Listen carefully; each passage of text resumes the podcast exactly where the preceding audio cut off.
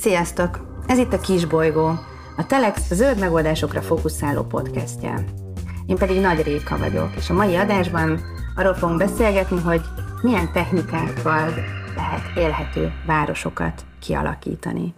Aki esetleg korábbról ismeri az írásaimat, az tudhatja, hogy Ökoanyú néven, amikor publikáltam, akkor viszonylag sokszor beszéltem arról, hogy én egy városi lány vagyok, városban születtem, itt ebben a városban születtem, itt nőttem fel, és alapvetően ez a beszédhelyzetem akkor, amikor ökológikusabb megoldásokat próbálok keresni, vagy egy ökológikusabb életmódot szeretnék kialakítani. És ez nem arról szól, tehát ez nem egy elvágyódás, ugye logikusan egy olyan nagyon idillés, romantikus képhez, amit nem is ismerek valójában, mert hogy itt nőttem fel, hanem ezek viszonylag praktikus dolgok.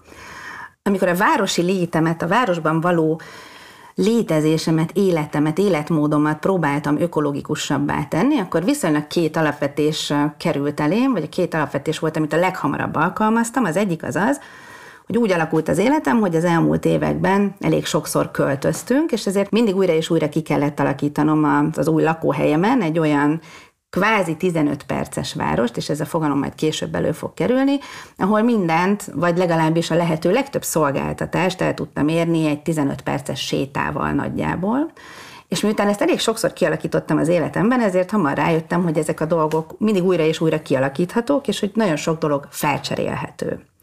A másik ilyen dolog, ami alapvetés volt, az pedig az, hogy amikor gyerekeink születtek, akkor ez egy közös elhatározás volt a férjemmel, hogy viszonylag hamar megpróbáljuk nekik megtanítani a tömegközlekedést, és nem alkalmazni a mama taxi, papa taxi, nagyon bevált technikákat, hanem egy olyan biztonságot adni nekik a városban, ami nem annyira könnyű egyébként itt a fővárosban, hogy ők maguk is merjenek közlekedni. Ezt most még csak a nagyobbik lányomnál sikerült elérni, de a kisebbik is erre a sorsa fog jutni hamarosan, úgyhogy ez a terv. A mai adásban két vendéget hívtam, akik ezt a témát segítenek egy kicsit körüljárni nekünk. Egyikőjük Bicók Péter, település és közlekedés tervező, a Remix.com amerikai mobilitás elemző szoftver tanácsadója. 20 évesen buszsofőr Angliában, 30 évesen a Deutsche Bank befektetési analitikusa. Londonban és Amsterdamban tanult közlekedéstervezést, 2018 óta aktív Magyarországon, ahol a Város és Mobilitás Intézet keretében több forgalomcsillapítást és iskola utcát tervezett önkormányzatoknak. Szia Péter! Sziasztok, és örülök, itt lehetek. Nem lesz ma könnyű dolgunk, ugyanis a másik vendégem is Péter, ő pedig Marinov Péter, gazdasági mérnök, szabadúszó HR tanácsadó, az ELTE Humánökológia mesterszak végzős hallgatója. Lakóhelyén a 13. kerületi Újlipott városban az élhető város megteremtéséért, a forgalom csökkentésért és a közterek igazságos újraosztásáért küzdő Újlipott város Superblock civil társaság létrehozója, valamint a nemrég megalakult Újlipott Városért Egyesület közlekedési munkacsoportjának vezetője. Hát mindketten nagyon sok mindennel foglalkoztok, ami az élhető városokhoz köthető, és talán kezdjük is onnan, hogy én például 20 éve nem annyira szeretek a belvárosba bemenni, annak ellenére, hogy Budapest, tehát nagyon-nagyon szívből szeretem. Hogy mit jelent az, hogy élhető város? Hogyan lehetne ezt definiálni? Melyek azok a kritériumok, amik ahhoz kellenének, hogy egy várost mondjuk élhetőnek nevezhessünk? Itt azt hiszem, hogy, hogy maga a kifejezés azt mondanám, hogy ahol jó élni, jó lenni, ahol jó nem csak dolgozni, de tanulni, hanem ugyanolyan jó pihenni és szabadidős tevékenységet is tenni. És valahol akkor itt már pont van egy ilyen átfedés a 15 perces várossal, mert alapvetően az is ugye azt szeretné kialakítani, hogy 15 percen belül bárhol is vagyunk a városban, de mondjuk gyalogosan kerékpáron el lehessen érni olyan területeket, ahol lehet dolgozni, lehet tanulni, lehet szabadidős tevékenységet vagy szórakozáshoz vannak funkciók.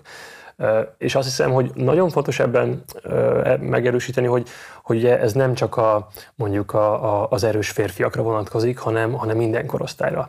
És akkor viszont ugorhatunk demográfiában, mert hogy ahol jó egy gyereknek élnie, tanulnia, óvodába járni, nem tudom, bármi, ott jó egy idősnek is. És ha azok e, ennek a két mondjuk korban szélsőséges csoportnak jó, akkor valószínűleg mindenki másnak is jó lesz ott élni ezen a területen.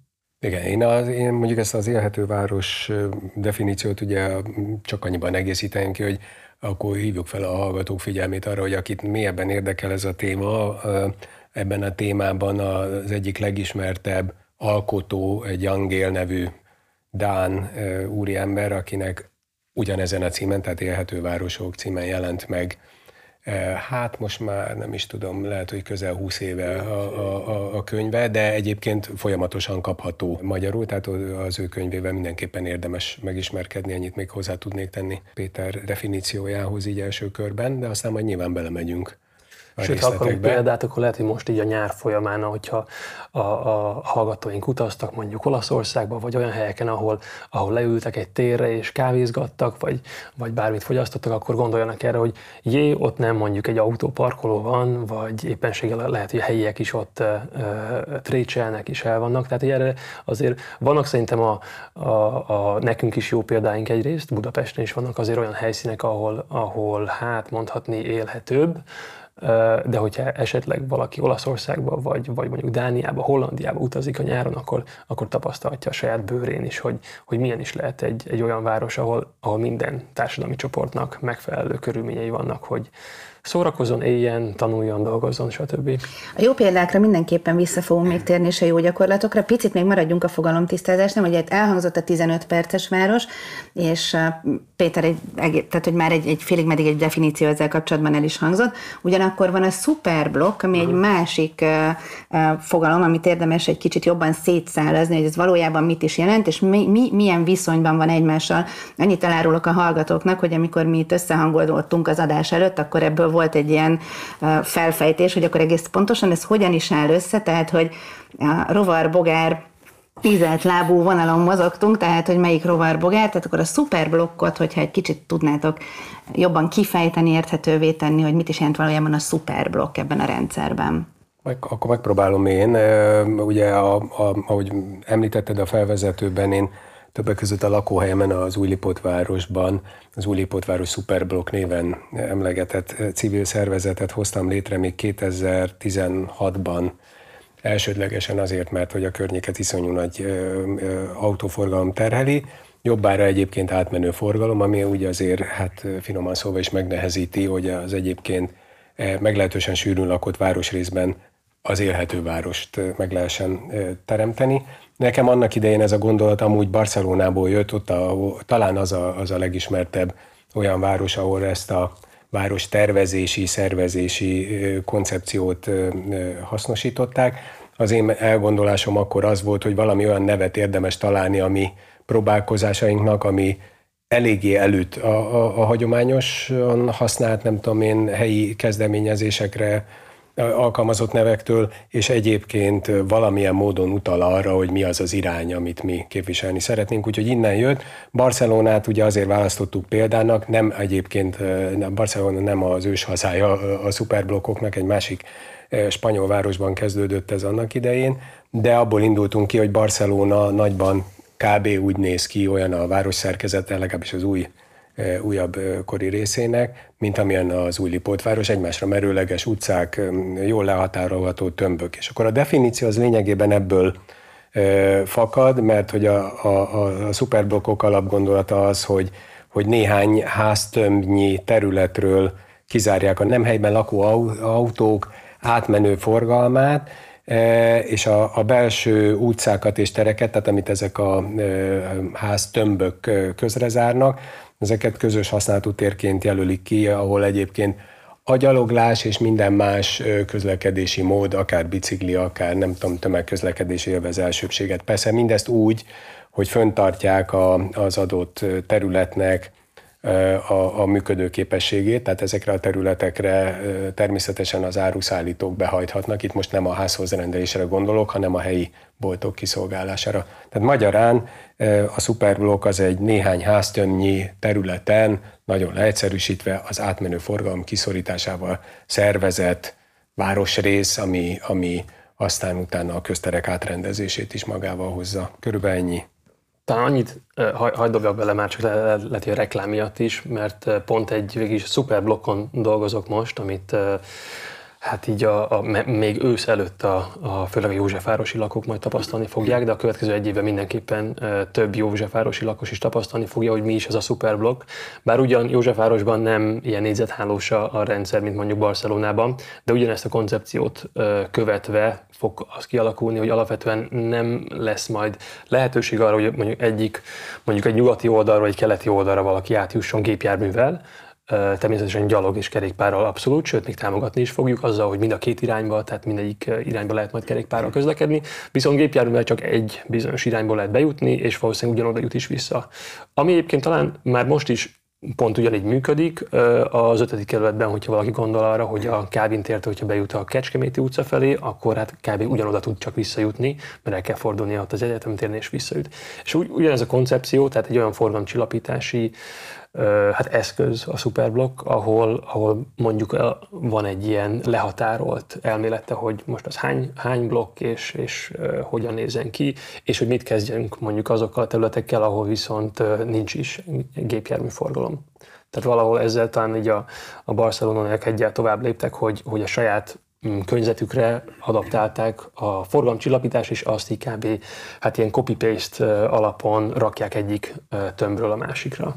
Tehát tulajdonképpen akkor ez szuperblokk, ez egy forgalomcsillapítási eszköz, és akár innen akárhogyan bontjuk, szárazzuk tovább a különböző definíciókat, különböző meghatározásokat, akár azt, hogy 15 perces város, akár azt, hogy gyerekbarát város, akár hogyha fogjuk ezt a nagy ernyőt, hogy élhető város, ennek mind eszköze tud lenni a szuperblokk, ami ugye egyértelműen kibocsátás csökkentéssel is kell, hogy járjon, ugye, hogyha jól gondolom, de ezt kérdezlek titeket, uh, hogy erre vannak-e mérések, vagy ez hogyan, hogyan jelenik meg mondjuk például a városi levegő Ugye ezen is sok minden beledobtál, mert igen, ez abszolút egy eszköze a forgalmi csillapításnak, illetve a stratégiai cél így van, hogy, hogy élhetőbb vagy 15 perces város legyen.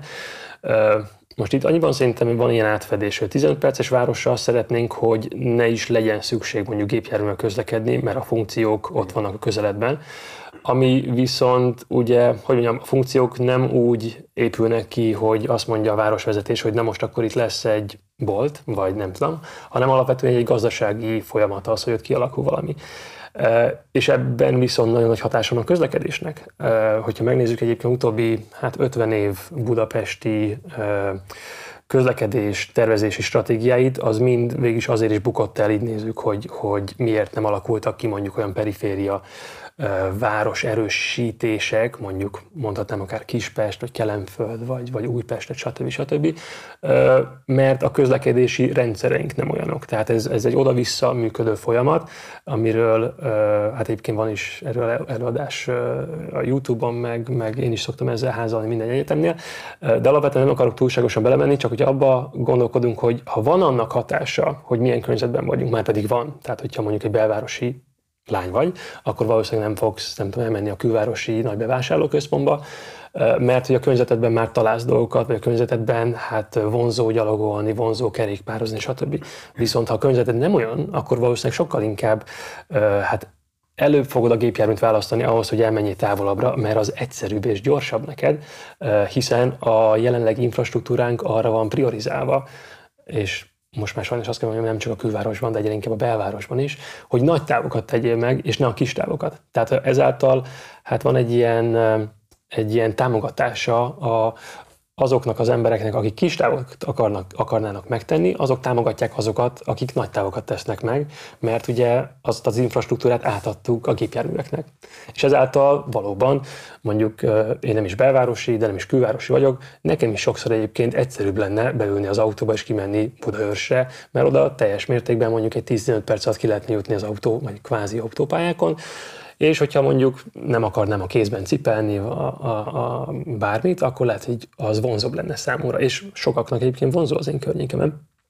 Na, ezzel csak azt akartam mondani, hogy oda-vissza működik, nem csak arról van szó, hogy, hogy, hogy amilyen környezetben vagy, az meghatározza, hogy hol fogsz vásárolni, de a, a, a, a lehetőségeid határozzák meg, hogy milyen, milyen vásárlási lehetőségek lesznek. Tehát a közlekedési lehetőségeid meghatározzák, hogy milyen boltok fognak ott kialakulni, vagy milyen funkciók lesznek ott.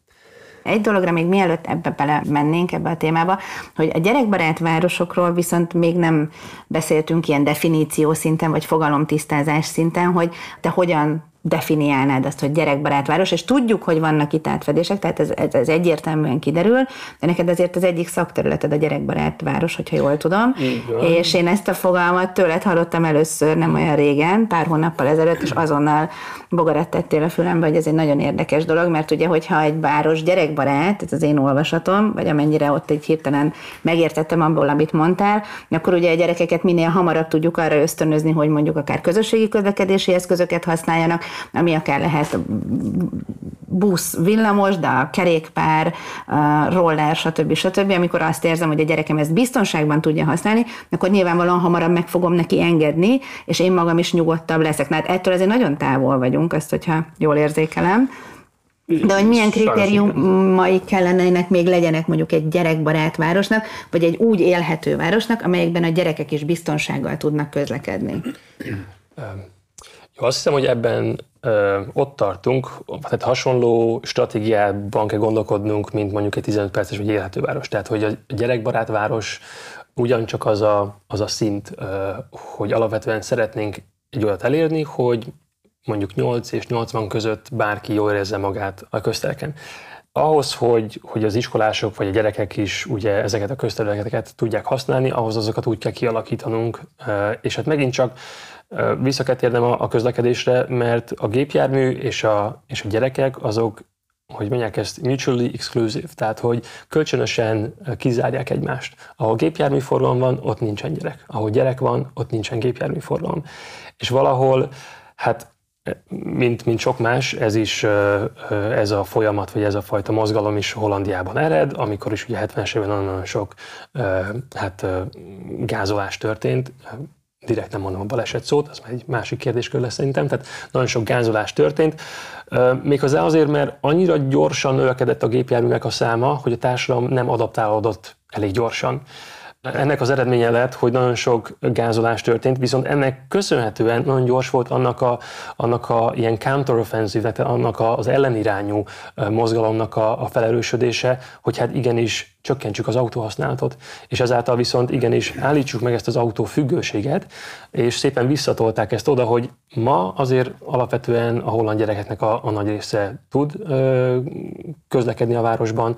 Hogyha tinikre gondolok, akkor 86%-uk egyébként kerékpárral érkezik az iskolába, és a, a, egyébként a, a a, a kerékpára megtett utaknak a több mint 50% az, az iskolába hoz kötött, tehát az egyetem is benne van, meg minden más edukáció is.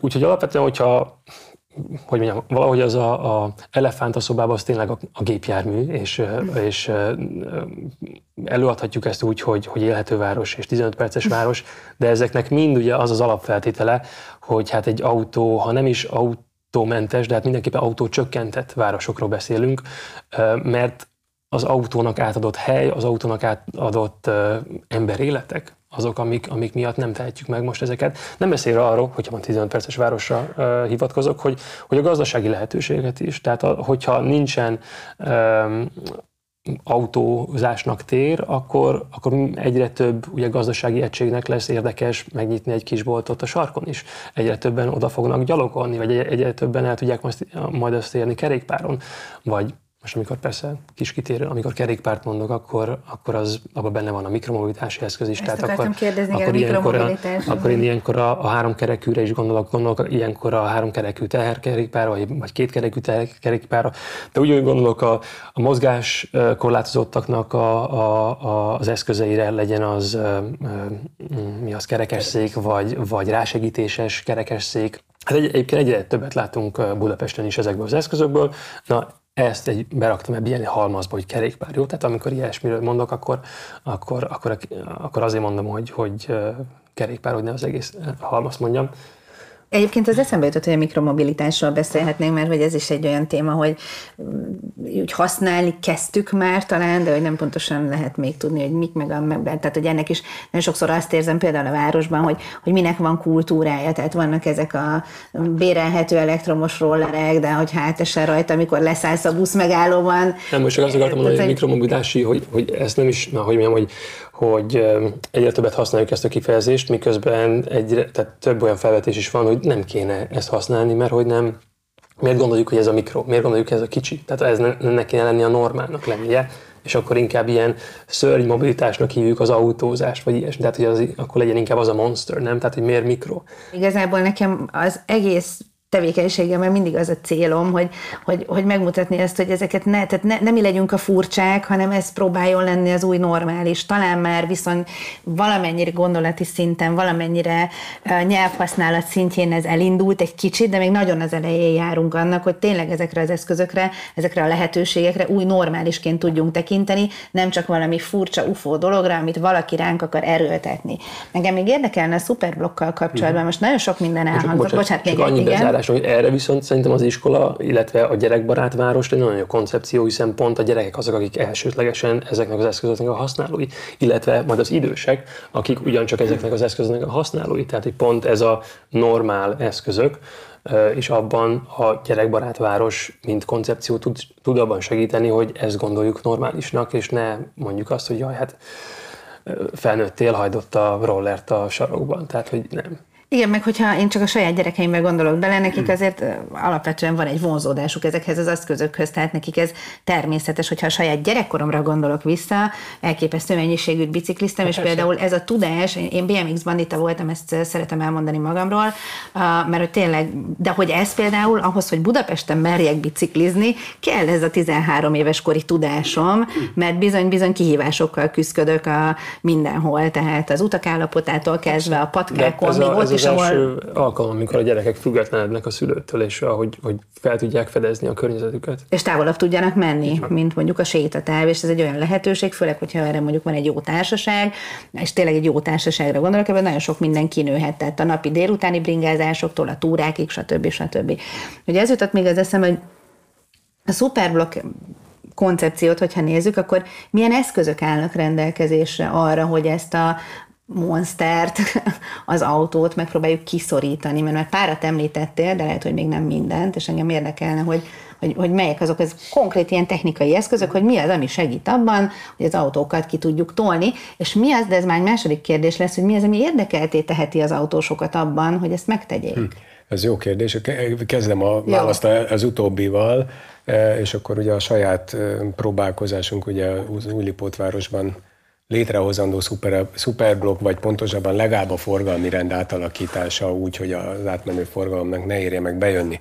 Volt korábban a 13. kerületi önkormányzatnak felmérése arról, hogy ha különböző intézkedéseket végrehajtanának, nem tudom én, kedvezményes BKV bérlet, parkolási, nem tudom én, lehetőségek biztosítása mondjuk a West Endben, vagy nem tudom, számtalan eszköz fölmerült, akkor mégis ki az, vagy hányan lennének azok, akik hajlandók lennének letenni az autót. És az a meglepő adat jött ki, hogy a többség, ez mondjuk 53 vagy 54 százalék volt emlékeim szerint, az semmilyen körülmények között nem lenne hajlandó letenni az autót. Tehát akármilyen kedvező feltételeket alakítasz ki, előnyben részesíted az ott lakókat, és úgy szervezed a forgalmi rendet, hogy őt ne érintse az, ami az átmenő forgalmat érinti, akkor se lenne hajlandó letenni az autót. Tehát ez, egy, ez, ez, ez nyilván messzi, messzire vezet. Én szerintem egyébként ez, a,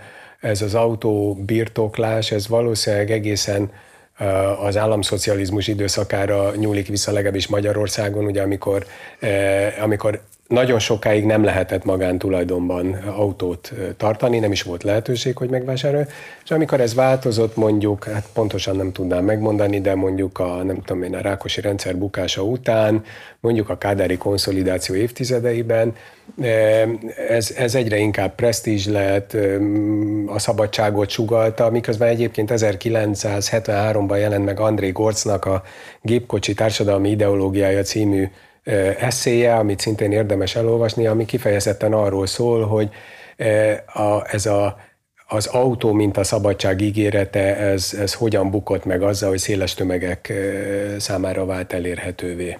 Jó, de jusson eszembe, hogy a cigaretta is a szabadság ígérete volt, tehát ez mondjuk lehet, hogy egy nagyon, nagyon adja magát De vissza, visszatérve az eszközökre, hát ugye elsődlegesen Nyilvánvalóan a forgalmi rend átszervezése, tehát ha abba, abba belegondolunk, amit a Péter is említett, hogy, hogy József, Józsefváros, ugye Józsefvárosban gondolkodtok azon, hogy hogyan lehet megakadályozni ezt a kelet-nyugati, nem tudom, észak-déli akadályt, oh, át, át, átjárhatóságot. Vagy csak gondolkodáson túl vagyunk, most, most már ja, kivitelezés igen, kategóriában igen. vagyunk már. Tehát, hogy e, erről van szó. Tehát, hogy a, a, az látszik, hogy ahogy nőtt a, a, a, az autó tulajdonlás aránya, tehát a magántulajdonú autók aránya nőtt a, a teljes autó számban, úgy alakították a városok, Budapesten ez egy egyébként elég jól nyomon követhető folyamat, e, ehhez, ehhez az igényhez alakították a, a köztereket, így lett belvárosi autópálya a Kossuth Lajos utcából, a Rákóczi útból,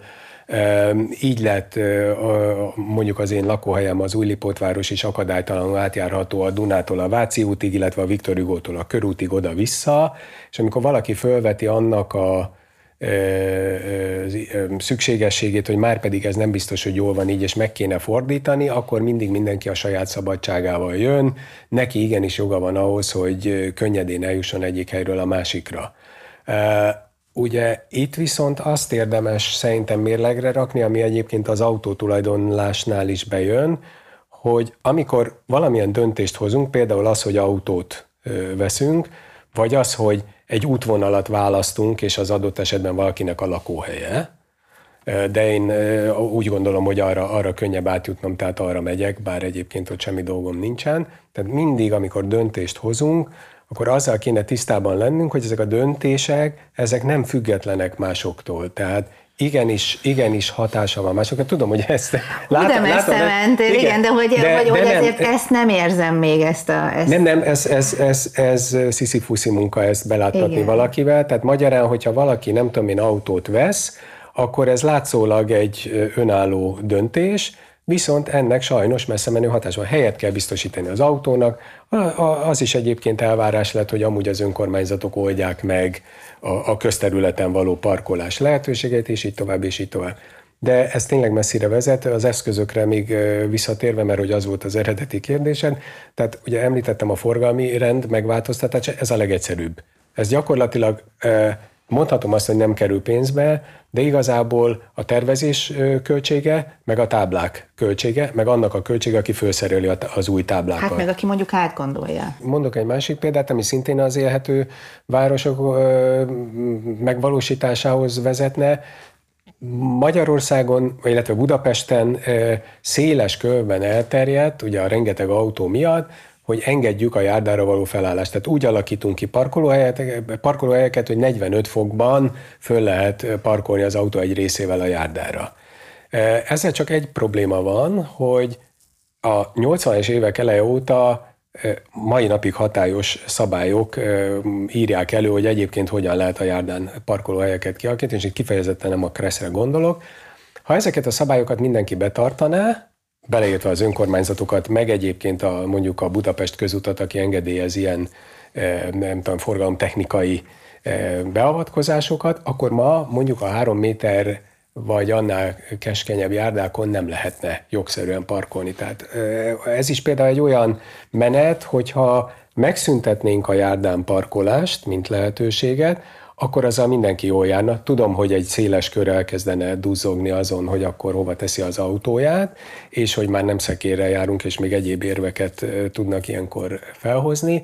De a lényeg a lényeg, hogy ez is egy olyan intézkedés lehet, ami egyébként elvisz az élhető városhoz. Ugye említetted a, a, a gyerekbarát városokat, amit mint fogalmat én egyébként nem, nem nagyon szeretek, tehát én ezt én nagyon ilyen marketing ízűnek érzem, olyan olyan minősítések szokták ezt magukon viselni, amire egyébként a, az önkormányzatok hajtanak, csak azért, hogy megmutassák a választóiknak, hogy egyébként sok mindent tettek, de tényleg, hogyha ilyen szempontból nézed, akkor hogy az ördögbe tudsz biztonsággal végigmenni egy kisgyerekkel egy olyan járdán, amin autók parkolnak. Tehát érted, be, beszorulva a házfalk mögé, a gyerek rohangászik, azt nézed, hogy melyik autó mögött tűnik el, még mindig a járdán van, de ott az autók között boxál, hogy hát látható, hogy ez, ez egy nem normális helyzet. Hát meg ezért több ilyen riport volt, meg képriport, videó arról, hogy én magam is éltem ezt, tehát hogy egyszerűen nem fér el egy babakocsi, tehát ez végtelen Így egyszerű. Tehát Nem fér el egy kerekesszék, gyerekkel, amit a Péter nem is fér el egy említett.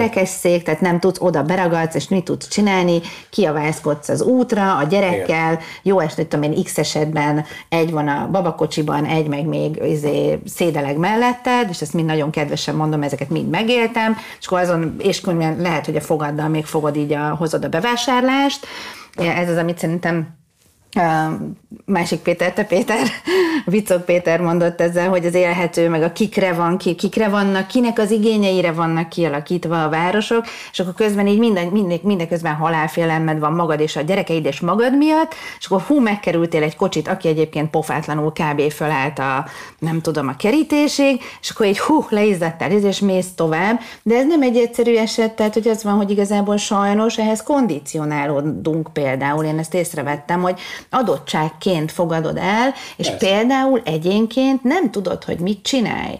Tehát, hogy lefotózod. Én csináltam ilyet. Mi történik? Nem történik, Sem semmi nem történik. A múltkor már addig eljutottam egy helyen, hogy kiraktak, tudjátok, ilyen bugybucokat, ilyen gombócokat, hogy oda nem lehet. Arra nagyon büszke voltam az egyel korábbi lakásunknál, hogy megoldották, hogy kaptunk az önkormányzattól két ilyen nagy kőgömbőcöt, és akkor oda legalább nem tudtak effektíve konkrétan az iskola meg az óvoda előtt beállni, tehát ahol kijössz. Úgyhogy meg engem például ütöttek el úgy biciklivel, hogy kiléptem egy házból, még a világomat nem tudtam, mert kiléptem egy kapun, annyira fönt álltak az autók, és egy biciklista, tehát senkinek nem volt jó, nem volt jó a gyalogosnak, nem volt jó az autósnak, biztos jó volt, mert ő koppanásig állt, hogy a popóját ne vigye el senki, nem volt jó nekem, akit elütöttek, tehát hogy így konkrétan, mert hogy annyi helyem nem volt, hogy kiléptem, és azonnal egy biciklista elütött. Elütöttek már pocakosan is. Tehát, hogy nekem mondjuk ez egy viszonylag így traumatikus volt a viszonyom a városban való közlekedéssel, és nem azt gondolom, hogy ezeket például nőkre Jó, tervezték. szerint- szerintem nem menjünk el abba az irányba, hogy ilyen bűnbaknak látjuk a, az autózó Persze. közösséget, mert alapvetően, Persze. hogy mondjam, alapvetően ők is egy áldozatai ennek a rendszernek, és szerintem nagyon jó, amit Marionov Péter most az előbb mondott, hogy, hogy tényleg vannak olyan hatások, amik, a, amik hát mondhatni lehet, hogy a, a posztkommunista létünkből van, hogy végre most már lehet képelni, bár ez szerintem inkább a 90-es évek volt, de abban mindenképpen szerintem érezhető ez a posztkommunista hát hozzáállás a mindennapokban, hogy, hogy erről hogy mondjam, hogy nem teszünk ez ügyben semmit. Tehát nem az van, hogy a, hogy a, a közösség érdekeit a mondjuk a városvezetés vagy az országvezetés azt mondaná, hogy hm, egyébként jobb lenne, hogyha a gazdaság ebbe az irányba mennénk, mert látszik akár mondjuk egészségügyi, akár, akár társadalomfejlődésben, akár, akár kognitív agyfejlődésben, hogy mindenképpen nem ebbe az irányba kéne menni, de mégsem ezt tesszük, hanem az erős ö, individumok azok, akik, akik kihágnak, azt gondoljuk normálnak, és valóban a saját szabályunkat sem tartjuk be. Tehát akár ez a akár járdánparkolás, akár, ö, akár legális, akár nem legális, de ugye pont van egy ilyen ördögi kör valóban, hogy hát, hogyha már a másik is csinálja, akkor én is nem, és akkor utána nem az történik, mint láttuk pont most a 11. kerületben, hogy, hogy akkor elkezdik mondjuk akár figyelemfelkeltése, akár büntetése, hogy azt mondja, hogy jó, akkor ide mégse álljatok föl teljesen, hanem ugye fölfestették a, a, a csíkot, hogy na most már akkor járdának a felét is föl lehet használni. De, de mondom, szerintem nem ebbe az irányba kéne elmennünk, mert alapvetően úgy gondolom, hogy, hogy az autótartók ö, ugyanúgy áldozatai ennek a rendszernek, és azért is mondom ezt, mert ők abban a hiszemben vették meg az autójukat, hogy azzal majd tudnak közlekedni. És itt van a probléma, hogy úgy veszik meg az autójukat, hogy ezzel majd megkapják a szabadságot. Tehát valahol a város, az ország az, amelyik átverte ezeket a, ezeket a vásárlókat, akiknek azt mondták, hogy persze kapsz ingyen parkolóhelyet, persze mennyi most az nem tudom, a autópályadíj éves díjat, tehát, tehát ilyen, ilyen triviális összeg, és kb. Így, hát nem az, hogy ingyen, de hát elég kevés társadalmi költséggel, illetve úgy társadalmi költséggel, kevés visszafizetéssel nyugodtan tartsál autót, minél nagyobb, annál jobb lesz számodra. Most már mindenképpen hát motiválva vagy is, hiszen annyira sok ilyen nagy súv van a városban, hogy, hogy hát neked is azt kell venned, hogy megvéd a, megvéd a gyerekeidet. Tehát, hogy alapvetően elindult egy ilyen ördögi körbe, és nem arról van, és nem az történik, hogy na most akkor a, a társadalom kéri, hogy na figyelj, mégse ebbe az irányba kéne menni, mert, mert egyébként látszik, hogy a suvoknak a, a, az áldozatai nem csak az autón kívül, de autón belül is sokkal magasabb a halálozási arány, sokkal nagyobb az energia igénye, sokkal nagyobb teret is foglal, és a többi, és a többi. És mégsem ezt tesszük, hogy na, itt azért van egy, még egy ilyen, hát egy ilyen rákfenéje így a közlekedésnek, és nem teszünk mégse ez ügyben semmit. És itt van az, hogy, hogy azt mondjuk, hogy ó, hát ez egy ilyen marxista, kommunista gondolkodás lenne azt mondani, hogy tegyünk valamit, mert hogy most már végre liberálisak vagyunk, hogy nem tudom, még végre ilyen, ilyen igen, most ezt a szót már, már teljesen más kontextusban is kell hallgatnunk. Tehát ugye Na, tehát azt mondanák, hogy ez ilyen kommunista gondolat, azt mondani, hogy nem vett meg mindenki egy rohadt nagy jeepet és ezt nem mondjuk meg, mert hogy most már nincsen kommunizmus, pedig pont ez lenne jó. Tehát, hogy a, hogyha megnézzük pont a nyugat-európai országokat, hogy igenis elmentek ebbe az irányba, és több német város is most már kéri, hogy, hogy tiltsák be ezeket a nagyon nagy autókat, nem beszél arról, hogy azt hiszem egy hónappal ezelőtt néztem azt, a, van egy ilyen, egy ilyen mérő, hogy hány város kérte, hogy, hogy az egész város 30-as övezet legyen, mert ott is a Németországban is egy, ugye a föderatív tanács az, az, aki megmondhatja, hogy igen vagy nem, és, és ugye ott is a kreszben van megmondani, hogy 50-es, úgyhogy akkor külön a városoknak kérniük, és több mint 700 körül van már az a, az a lista, amely kéri, hogy, hogy 30-as legyen. És a másik, amiről akartam erről beszélni, hogy, hogy, hogy azáltal, hogy, hogy így kb. átverik a lakosainkat, hogy vegyenek autót, így nem számolja bele a rendszer, hogy ezzel ugye indukálja a további keresletet. És erről sokszor nem beszélünk, pedig, pedig egyébként az útügyi műszaki előírásokban is benne van, hogy úgy kell megépíteni egy utat, hogy majd 5-10 év múlva is jó legyen. Tehát már most úgy építjük az útjainkat, hogy, illetve hát úgy kellene, hogy majd 5-10 év múlva a növe, megnövekedett kereslet számára is hát ne legyen dugó, mert a dugótól félünk a legjobban, ugye. Miközben, hogyha ezt visszafelé vinnénk, hogy figyelj, építsünk úgy, hogy 5-10 év múlva ne legyenek itt autók, akkor azt mondja, hogy nem, nem, nem, nem, nem. Ilyen nincsen, mert akkor hova fog, tör, hova fog menni a forgalom? Tehát, hogy, hogy látjuk, tapasztaljuk, hogy a forgalom növekszik, hogyha építünk új utakat, hiszen azt mondjuk a lakosoknak, hogy figyelj, itt is lesz majd autópálya, tehát vegye nyugodtan a külvárosban igen, igen. házikót, fele annyiért, és majd ingázzál be autóval, mert, be tudsz jutni. Mert az könnyű lesz neked, igen. Miközben nem mondjuk azt, hogy figyelj, egyébként ferdítek megint, tehát hogy nem mondjuk azt, vagy nem lépjünk az ügyben, hogy azt mondjuk, figyelj, 2030-ra ez meg ez meg ez meg ez út, úthálózat lesz, kerékpára ennyit tudsz majd megtenni, gépjárművel pedig sokkal hosszabb lesz az út neked, már most gondolj arra, hogy hova fogsz költözni, stb. stb. És ezt ugyanúgy megtehetnénk, és ezzel invitálhatnánk a lakosokat, hogy egyébként fiatal családos szülők, maradjatok nyugodtan Erzsébetvárosban, mert mondjuk a Dohány utca egy fásított utcaszakasz lesz, kitiltjuk onnan az autókat, és tök jó lesz az Erzsébetvárosban is élni. Nem, nem ezt tesszük. Tehát nincs az a, az a politikai hát tökösség, hogy, hogy azt mondják, hogy figyelj, mi igenis egy élető város fogunk tenni.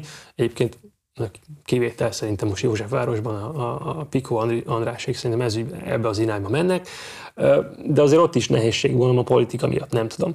De ebbe az irányba kéne tendálnia kb. minden politikai szereplőnek, hogy mi az, amit ki akar alakítani, mi az, amit szeretne eladni a lakosainak, az, hogy majd külvárosba költözzenek? Mert egyébként persze az előző kampányban is hallottunk olyat, hogy, hogy kész lesz a, a hálózat ahhoz, hogy mindenki gyerekestől tudjon majd közlekedni a gépjármű nélkül, de hát az se alakult ki. Visszautálnék még egyébként, én nem szerettem volna az autósokból bűnbakot csinálni, és nem is akartam erre elvinni ezt az adást. Nekem ezek a helyzetek, amiket elmeséltem, ezek mind olyanok voltak, amiből azt láttam, hogy senkinek se jó. Igen, igen. Tehát, hogy, hogy sem gyalogosként nem volt nekem jó. Én visszatértem a, a kerékpárhoz jó pár éve, és kerékpárosként is tapasztalom, hogy úgyse jó, tehát, hogy inkább ez gyerekkel nehéz, kisgyereket elengedni, közepesen kisgyereket, tehát mondjuk még nem gimnazistát, hanem mondjuk még általános iskolást, azt, az, az para, tehát, hogy ez még messze nem egyértelmű. Mm. Tehát most én ilyen outsiderként, hiszen nem ez a fő vonalam, azt látom, hogy most pillanatnyilag valahogy senkinek se jó. Azt nem tudom, hogy értem persze a politikai szándékot, ez mindig nagyon előnyös lenne, hogyha lenne, de mi van akkor, ha nincs?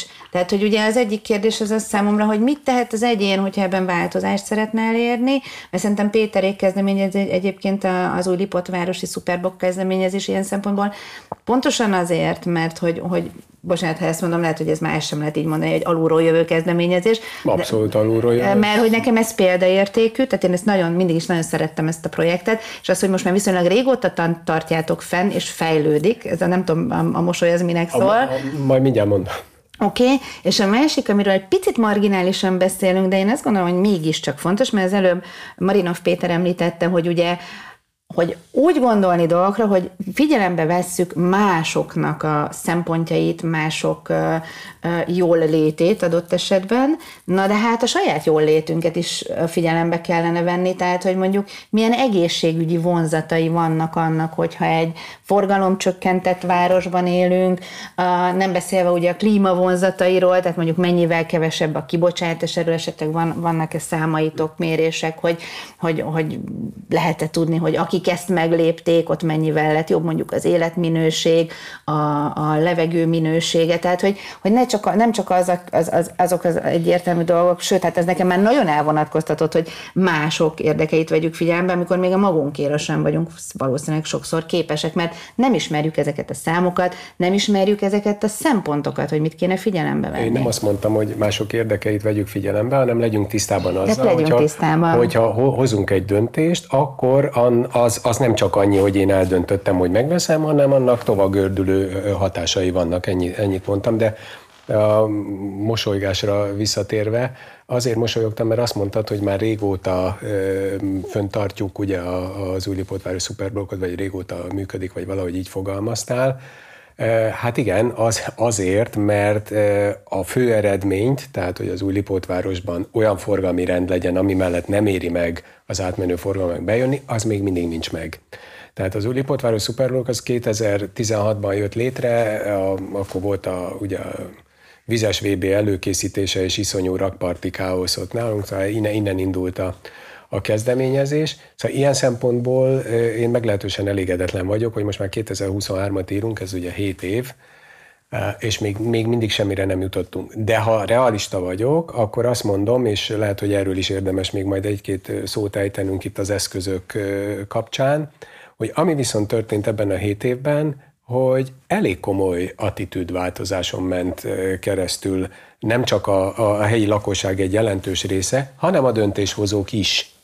Tehát, hogy két egyszerű példát mondjak, ma már mondjuk egy helyi, nem tudom, Facebook csoportban, nyilván nem nagyon kedvelem ezeket a felületeket, sokkal jobb lenne személyesen, de mindegy. Tehát ezekben a, a helyi Facebook csoportokban, legalábbis az Újlipótvárosban nem lehet úgy mondjuk, nem tudom én, egy parkolási tahóságot bemutatni, hogy, hogy ne szednék szét azt, aki azt elkövette.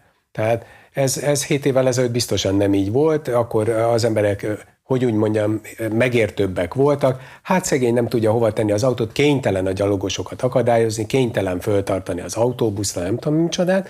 Ma már ez nem megy, ha valaki azon panaszkodik, hogy, hogy azért állt majdnem falig az autójával, mert akkor autója van, hogy nem fért be a parkolóhelyre, akkor azt két perc alatt elintézik.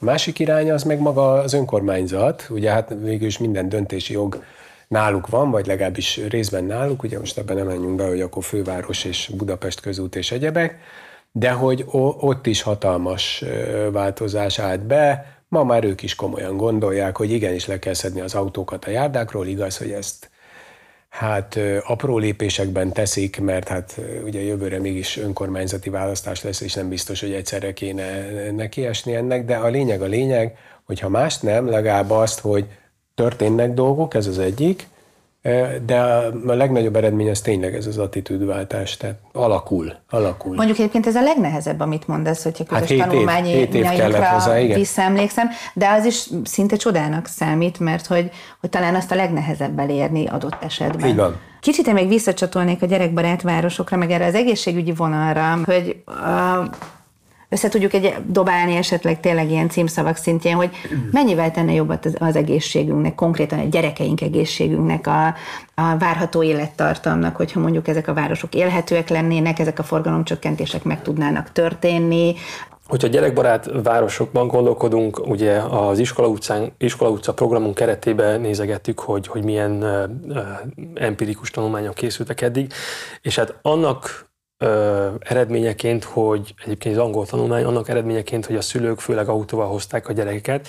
Abban az első ö, órában, illetve az utolsó órában, amikor jöttek a gyerekek, tehát a, a nap elején és a nap végén, hát, ö, hát nem csak, hogy, hogy hát többszörösére, de meg háromszorozódott a, a nitrogén tartalom a levegőben, ami hát annak köszönhetően, hogy ugye sokkal lassabban jön vissza a normára, sokkal több ideig megmaradt a tanteremben. Tehát, hogy pont, és úgy azt, azt mondom, hogy háromszorosa a, a napi ö, ö, magas értéknek. Tehát, hogy az átmenő forgalom adott egy X-et, és a reggeli csúcs és a délutáni csúcs az meg 3X volt. És ez alapvetően hát a szülőknek a, a kényelme. Tehát ez, ez erről szól a szülők kényelme, illetve a szülőknek a hát biztonsági érzete miatt, nem tudom mi volt az oka annak, hogy, hogy gépjárművel érkeztek, de alapvetően ez látható, hogy, hogy az iskolateremben, ahol ugye hát nem csak hogy beszivárok, de, de ott is marad attól, hogy, hogy kevesebbet kvázi szellőzik, mint az utca.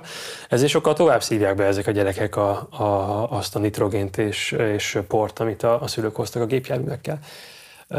Ez így légszennyezés. De beszélhetünk akár ugye a, a mozgás hiányról, hiányról hiszen, hiszen a, ugye Magyarország is a, a, mi az OECD országok között az egyik magasan, az az első ötben van az elhízás miatt. Ami nem beszél arra, hogy az elhízás, nem, inkább úgy folytatom, hogy, hogy a, a emlékszem, még Angliában volt egy ilyen tanul, illetve egy, egy ilyen vita, hogy hát a vakok hogyan kerékpározzanak. Hát egyrészt a, vak, a vakság kialakulásának a legnagyobb oka az a diabétesz, a cukorbetegségből van. A cukorbetegségnek a legnagyobb oka viszont a mozgáshiányos életmód. Tehát, hogy szépen visszavezetjük oda, hogy hát azért ülünk autóba, hogy utána mozgáshiányban szenvedjünk. Ugye abban a kultúrában vagyunk, amikor nem a földön kapálunk, hanem most is üldögélünk, miközben beszélgetünk. És ezek után meg ülünk az autóban, mondjuk a buszon is ülünk, bár nem tudom, annyiban jobb mondjuk a közösségi közlekedés, hogy legalább valamennyit hogy gyalogolni kell a megállóhoz, meg a megállótól. És például az iskola utcák kialakítása során is egy, egy fontos faktor, hogy ha van is szülő, akinek muszáj gépjárművel hozni a gyerekét, mert nem tudom, Nyíregyházára hoz, vagy mindegy, akkor is alapvetően legyen olyan hely, ahol ki tudja rakni a gyerekét autóba, viszont az ne az iskola előtt legyen. Egyrészt azért, hogy ne oda pöfékeljen az iskola elé, másrészt pedig azt az 50 métert a gyerek azért meg tudja most már tenni a, a járdán is és hát egyébként ilyen iskola utcákból most még idén öt lesz kialakítva Józsefvárosban. Van, ahol a teljes utca átmenő forgalma meg fog szűnni, annak köszönhetően, hogy, hogy egy ilyen zsákutcás kialakítás lesz, és alapvetően jelenleg elég nagy az átmenő forgalom a, a Rákóczi út közelsége miatt, és azt megszüntetjük.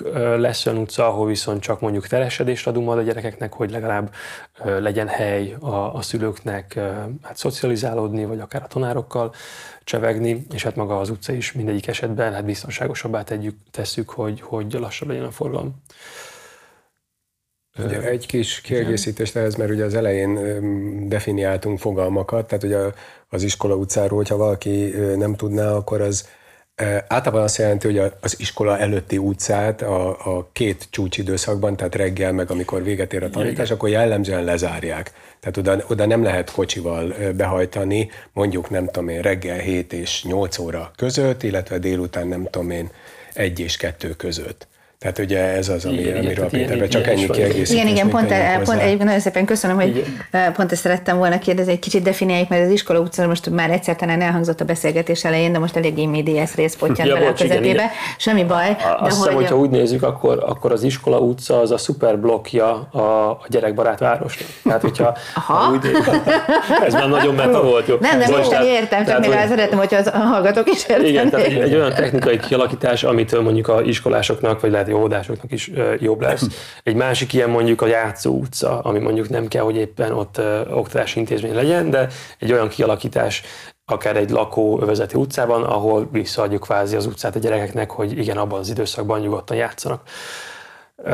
És akkor ezek, a, ezek az eszközök és, és forgalomcsillapítás, stb. ezek mind összerakják, hogy gyerekbarát lesz egy utca most csak eszembe jut rögtön így a, a, a cinikus hozzászólás, hogy közben pedig van olyan bejelentés a kerületben, már nem tudom melyik kerület volt, amik betiltotta a labdázás, mert hogy zavarja az ott lakókat. Tehát ez a, már ott tartunk a kultúra, hogy miközben, hogy mondjam, talán pont a, budai polgárban volt valami karácsonykor egy ilyen szösszenet, hogy milyen volt, nem tudom, a, a, a karácsony XXY időben, és akkor írja valamelyik lakó, hogy hát a, a, a mi időnkben még jártunk erre, arra, és így kiabálni kellett, hogy vacsora idő van. Manapság már inkább az van, hogy azért kiabálnak a, a lakosok, hogy takarodjál vissza a szobádba, és üljél le a Playstation elé, és, és ne menjél az utcára játszani. Tehát, hogy, hogy valahol ezeket próbáljuk visszahozni, hogy egyrészt a gyerekeknek is egészségesebb legyen, másrészt pedig a környezetünk ezáltal is egészségesebb legyen. És azáltal, hogy minél több ember van az utcán, tehát ez a, ez a Jane Jacobsnak a Eyes on Street hozzáállása, hogy, hogy alapvetően, hogyha minél több gyalogos van, vagy minél több kerékpározó van, az azt is jelenti, hogy az utcánk is biztonságosabb lesz, hiszen az emberek egymást látják. És nem csak arról van szó, hogy mondjuk egy nem tudom, 40, 40 kilós hölgy majd rászól egy 80 kilós pasasra, de egy 80 kilós pasas máshogy viselkedik, hogyha látja, hogy vannak emberek, mint hogyha egy tök üres térben van. Mm.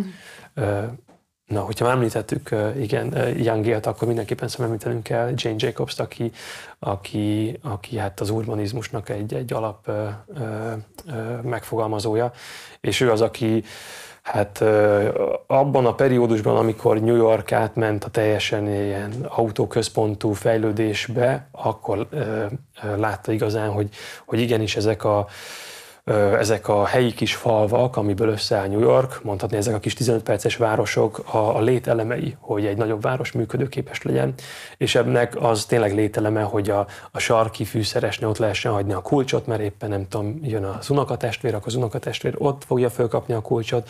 A, ezek bizalomra épülő Így van, gondolatok. így van. De ugye amint van olyan olyan hát közösségünk, olyan, olyan fix szolgáltatási pontjaink, mint akár a drogéria, meg, meg sarki fűszeres, meg, meg étterem, stb. De alapvetően, hogyha azokat az embereket ismerjük, akkor ők is ismernek minket, akkor kialakul egy, hát nem csak bizalom, de ezáltal egy helyi kis közösség is. Nagyon sok messzire vissza a téma, és még amikor elkezdtünk erről még beszélgetni korábban, akkor volt szó, hogy lehet, hogy erre nem biztos, hogy elég egy adás. Nekem még egy dolog jutott eszembe, és bizony benne, hogy talán tudunk róla beszélgetni, amikor én elkezdtem erről most újból olvasni, az egyik, megtaláltam a gyerek barátvárosok kapcsán, egy, nekem egy nagyon tetsző Mara Minzner nevű hölgynek a TED előadását, és egy olyan részvételi folyamatról számolt be, hogy, hogy, egy, hogy, hogy magába a tervezésbe vonták be a gyerekeket, nagyjából mondjuk alsó tagozattól egyetemig. Tehát egy, egy város résznek a tervezésébe, és hogy, hogy mindenki megtalálhatja ezt a tedet, fönt van a YouTube-on, és hogy, hogy hát természetesen nem lesz candy way a parkban, tehát nem lesz cukorkából kirakott utacska, stb., de egy számtalan olyan ötlet volt, amit a gyerekek ötleteiből be lehetett építeni, és ugyanez, hogy igazából ez mindenkinek jó lett, jó volt, és nem csak a gyerekeknek. Ez egy négy éves folyamat volt, ez egy gyerek részvételi tervezés, mint Marinov Pétertől korábban megtudtam, a részvételi tervezés, ezt nem tudtam, hogy ez egy ilyen nem tudom, hogy itthon például van-e, Na, és, van. Hogy, van, és hogy a, hogy a végére egy valóban élhető, nem is tudom, azt hiszem, hogy egy tán egy szuperblokknak a részét csinálták így meg. Ez egy négy éves folyamat volt, a gyerekek voltak az önkormányzaton, vagy a megfelelő helyeken, csodálatos volt, egyébként jópofa vannak bevágások is ebben az előadásban, és hogy például megfigyelték, ami nekem rettenetesen tetszett, hogy pusztán azért, mert a gyerekek fizikailag közelebb vannak a földhöz, ezért a tervek között sokkal több bogár jelent meg, sokkal inkább megjelentek ezek az organikusabb formák, és hogy nem lett egy ilyen full gaudi, vagy tehát hogy nem, nem, nem az lett, hogy egy ilyen nagyon ilyen meseszerű álomvilág lett, de mégis valahogy ilyen élhetőbb lett, mégis organikusabbak voltak a formák, ez nem tudom, ebben a tedben így hangzott el, de most ezt ebben meg én men, nem mennék bele, hogy a gyerekek kapcsolata amúgy egyébként a, az emberen túli természeti világgal az milyen és mennyire ösztönös, és ezt mennyire öljük ki belőlük, ez egy nagyon nagy gombóc, egy nagyon másik téma, de kétségtelen, hogy, hogy valahogy ezek jobban és automatikusabban jelentkeztek náluk, és a végén lett egy win-win szituáció, a, nyilvánvalóan a megfelelő szakértőkkel ezt a teret szépen ki tudták alakítani, a gyerekek ötleteiből be kiemelték azokat, amelyek tudtak működni, és a, a visszajelzések azt mutatják, hogy fantasztikusan működik maga a tér, tehát hogy használják, szeretik, és megvalósult ez. Péter beszélt erről, Marinov Péter erről a részvételi tervezésről Magyarországon, ennek mennyire van hagyomány ez, mennyire működik. Te, mm, Bicok Péter, esetleg gyerekbarát városok kapcsán találkoztál-e már ilyennel? Felmerül-e itthon, hogy mondjuk Abszolút. városrészek így újuljanak meg akár? Ugye a rész, részvételi tervezés, mint nem tudom, módszer, azért most már jó néhány évre tekint vissza, tehát azért ez nem, nem, egy, nem egy újdonság, bár egyébként kétségtelen, hogy kevés önkormányzat vagy döntéshozó alkalmazza. Meri bevállalni? Vagy meri, meri bevállalni. Egyébként én, én, én abszolút azon vagyok, hogy ezt vállalják be nyugodtan. Tudom, hogy tovább tart, lehet, hogy adott esetben költségesebb is, sokkal több szempontot kell figyelembe venni, de, de hát ugye humán ökológia mesterszakon a Lányi, Lányi Andrástól tanultam, és ezzel teljesen egyetértek, hogy minél az emberektől minél távolabb születnek a döntések, minél inkább ilyen bürokratikus, átláthatatlan rendszerekben ezek a döntések szükségszerűen annál rosszabbak lesznek. Tehát magyarán döntéseket érdemes visszavinni lokális szintre, és a lokális szint az mondjuk egy főváros esetében nem a kerület, hanem mondjuk az egyes városnegyedek vagy, vagy tömbök, lakótömbök, utcák és, és egyebek, a részvételi tervezés az ugye kifejezetten a, a, a lokalitásra koncentrál, és ebből a szempontból egyébként nem hegyezném ki ezt az egészet a, a, a gyerekekre, mert hogyha van egy rendesen végigvitt részvételi tervezési folyamat, mármint úgy értem, hogy hozzáértő szervezi, moderálja, és egyébként végzi el a végén az összegyűjtött információk alapján a tervezést, akkor ebben megjelennek a, a, a gyerekek szempontjai. Ugyanúgy megjelennek a nem tudom én az idősek, vagy a nehezen mozgók, Persze. vagy a e, ruganyosan járó 40-esek, vagy szóval, hogy, hogy, hogy mindenkinek egy részvételi tervezés az első körben arról szól, hogy beazonosítom, hogy azon a területen, ahol éppen valamilyen beavatkozást készülök tenni, nyilván tudom a célt, hogy miért akarom, kik azok, akik azt a területet használják, lakják, boltja van, mit tudom én. Mondjuk Budapesten egy ilyen meglehetősen jó írő folyamat volt mondjuk a telekitér átalakítása emlékeim szerint az egy, az egy ilyen komoly, komoly cucc volt, de, de hogy ezekkel érdemes foglalkozni. Arra kell csak vigyázni egyébként, hogy mivel ez egy ilyen nagyon népszerű eszköz lett, gondoljatok például a, a, a részvételi költségvetésre. Jó, hát. Tehát, hogy, hogy kezdenek elhasználódni ezek a fogalmak, tehát erre, erre, erre is azért vigyázni kell, mondjuk, hogy erre is hozzak egy konkrét példát. Nálunk a 13. etat az Újlipótvárosban ugye meglehetősen kevés a zöld felület, volt egy hatalmas plac, amit autóparkolásra használtak a Turzó utcában, ahol most az önkormányzat tényleg példaérdekűen azt a nagy telket kisajátítva egy hatalmas 5000 négyzetméteres parkot hozott létre, ezt ugye nemrég adták át. Több fordulóban volt egyébként egyeztetés, ezt most nagyon idézőben mondom, a, a, a lakossággal, de ez abból állt, hogy ott abban a parkolóban, ott a Murván álltunk a tűző napon, és akkor gyűjtögették a, az ötleteket. Ugye ez, e, az a baj, hogy így utólag néhányan ezt például kifejezetten részvételi tervezésnek próbálják minősíteni, miközben itt, itt, itt erről nincs szó. Tehát azért mondom, hogy érdemes erre vigyázni, ennek van egy módszertana, ezt sokan csinálják.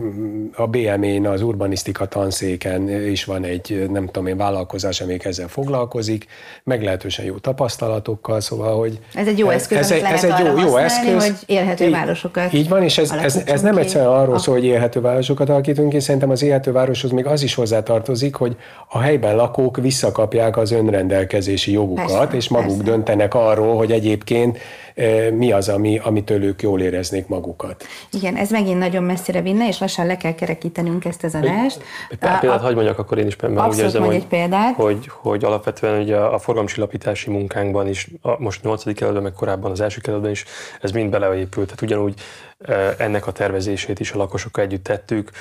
Több, azt hiszem 280 meg, meg 600 valamány visszajelzés volt a két különböző kerületben, hogy mit, hogyan, mi az, ami probléma még valahol, amire még nem gondoltuk, tehát alapvetően ez a tervező, munkáj, tervező munkáját is segíti azzal, hogy ezáltal hát hatékonyabb a, a, a folyamat, hogy, hogy nem akkor derül ki valami, ami már kész van, hanem még közben is ugye tavaly nyáron volt Józsefvárosban a legutóbbi ilyen offline megbeszélés a lakosokkal, és amiket ott kaptunk, feedbacket, azt is beépítettük a terbe, amennyire tudtuk, amit meg nem, azt nem. Tehát egyébként érdekes, hogy azt gondolják a lakosok, hogy sok, illetve nem, azt gondolják a politikusok, hogy a lakosok nem akarják, és csak kritizálnak, és valóban vannak kritikus, kritikusok, viszont nagyon sok olyan lakos van, aki hát mi az látens, és, és amikor van lehetőség, akkor igenis mondja, hogy támogatja ezeket.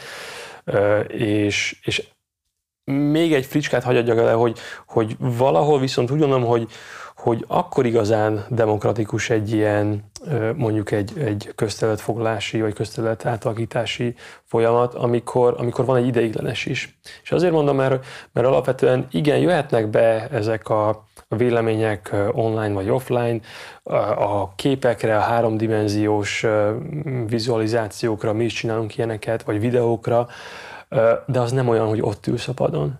Tehát amikor ott a Mari néni, akinek semmiféle hozzá nem volt lehetősége mondjuk megnézni a YouTube videót, vagy Jóska bácsi, aki stb. stb. és most nem ezért patronizálni akarom, vagy lealacsonyítani, de ők is nagyon fontos szereplői annak az utcának, és amikor lerakjuk azt a padot, és látjuk, hogy na, ők ugyan nem akarták, hogy azt a parkolóhelyet elvegyük, mert hogy, mert hogy ki kell menni a, a hobbiba izé, havonta egyszer, és lemetszeni a fákat, viszont most látjuk, hogy leülnek oda. De ott ülnek a igen, igen. Bocsánat, ez, hadd egy tudom, hogy le akarod kerekíteni, de, de, de csak egy gyors kiegészítés, mert ez, ez, egy, ez egy nagyon lényeges szempont, amit a Péter említett. Ugye ez arról szól, hogy kitaláltunk valamit, és azt hagyjuk, tehát azt kipróbáljuk. Meg kell, meg kell tapasztalni, hogy az hogyan működik ugye a, a, egy adott városnegyednek a, a forgalom csillapítása az nem működik úgy, hogy megrajzolom térképen, és utána nekiállok véleményeztetni. Ja, persze, hát, mert hogy emberek élnek benne. Igen, tehát ugye amikor 2020-ban a főváros elindított néhány ilyen pilot projektet forgalomcsökkentésre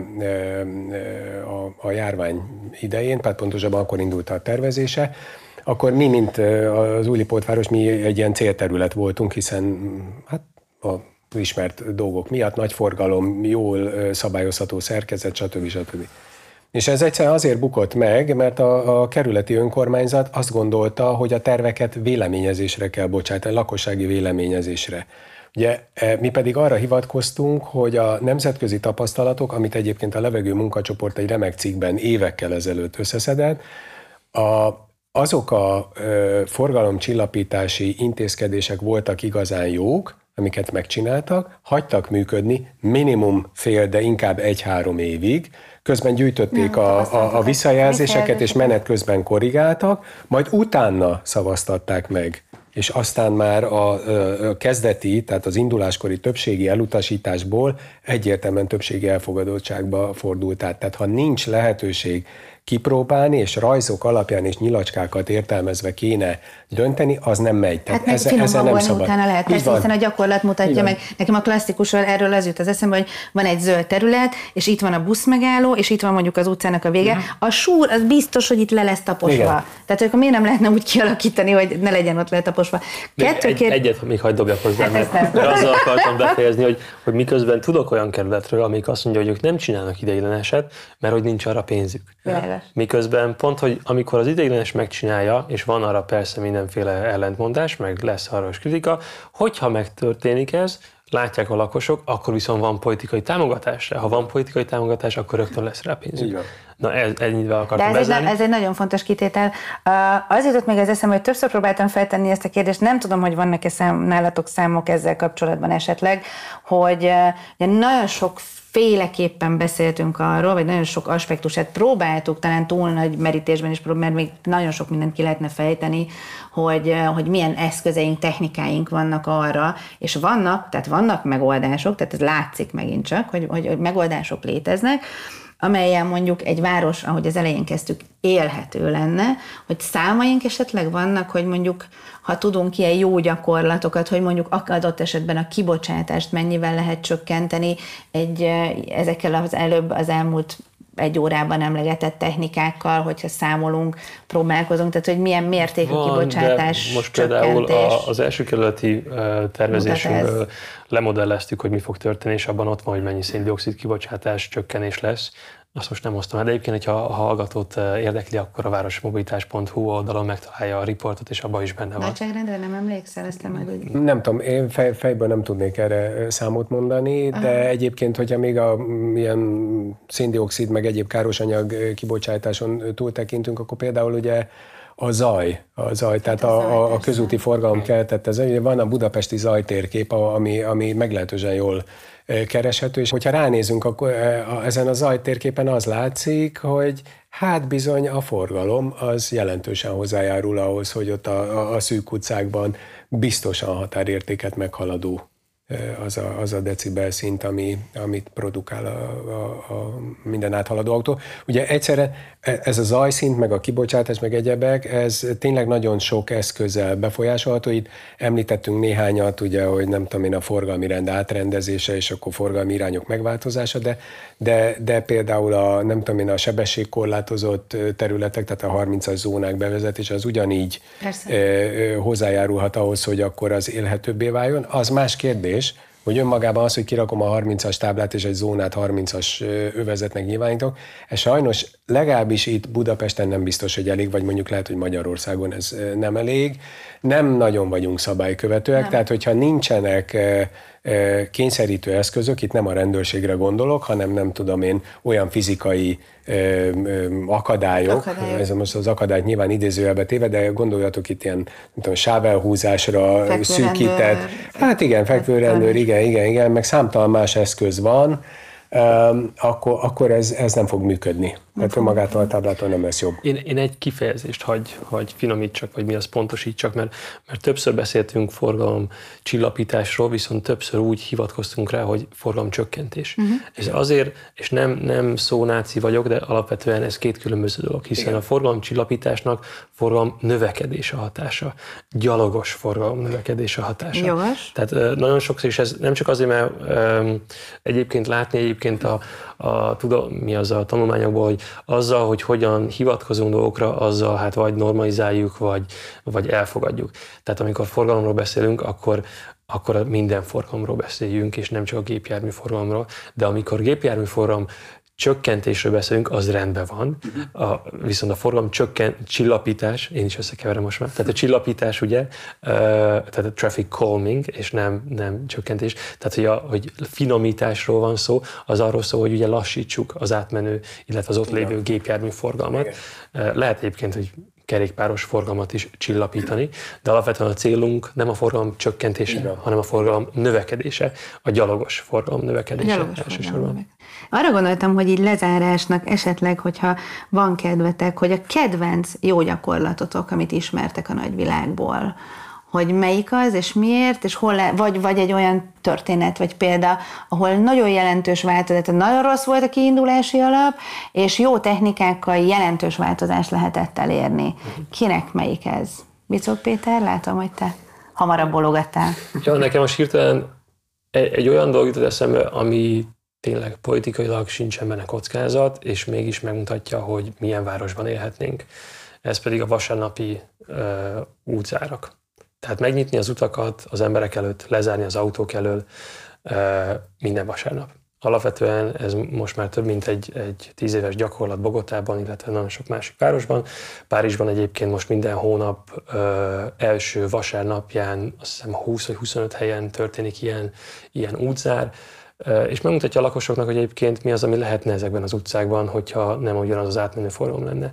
Ugye, és a Covid alatt ez pont előjött, hogy, hogy kb. ugyanezt csinálták akkor is, illetve hát több, ugye, több nyugati városban, sőt keletiben is, előfordult az, hogy, hogy átadták a területet gyalogosoknak, olyan területeket, ahol mondjuk autók jártak korábban, de mivel hogy nincsen olyan hely, hogy, hogy távolságot tartsanak a, a gyalogosok, ezért inkább azt mondták, hogy egyik oldalon mehettek egyik irány, a másik oldalon, másik irány, vagy az egész utcát ugye megnyitották a, a gyalogosok előtt, ami át nálunk nem történt meg, hanem hogy nálunk inkább azt csináltuk, hogy lezártuk akkor is még a parkokat is, ahol, ahol még lehetett volna gyalogolni, aminek ugye hát hogyha a mozgáshiányos életmódról beszélünk, akkor annak is ugye van egy elég erős hatása.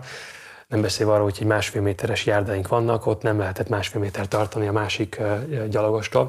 Na, de hogy rövidre zárjam, alapvetően szerintem ez egy nagyon erős lehetőség, hogy minden vasárnap azt mondjuk, hogy na, mondjuk a Hungárián körül, körúton belül nem jöhetsz autóval, és szépen, hogyha akarnád használni vasárnap a gépjárművet, akkor a Hungária körútnál valahol lerakod, vasárnap szépen reggel felkelsz, nincs olyan pont Budapesten, ahol 15 percen belül ne lehetne elérni ez a Hungária, illetve az alkotás körgyűrűt, 15 percen belül egyébként.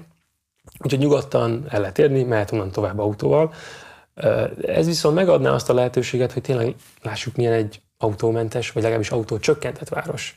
Egyébként nem is olyan régen, pár héttel ezelőtt pont volt egy ilyen, amikor volt ez a kerékpáros futam, amit végül is aztán lefújtak, de mégis nem minden ilyen zavar volt. De pont aznap direkt akkor megnéztem, hogy milyen a forgalom Budapesten. És való, mert hogy természetesen tök zöld volt minden a belvárosban, hiszen nem volt autóforgalom, le volt zárva. Ugye itt a Bemrakpart, a hidak közül is több le volt zárva a, a sportesemény miatt.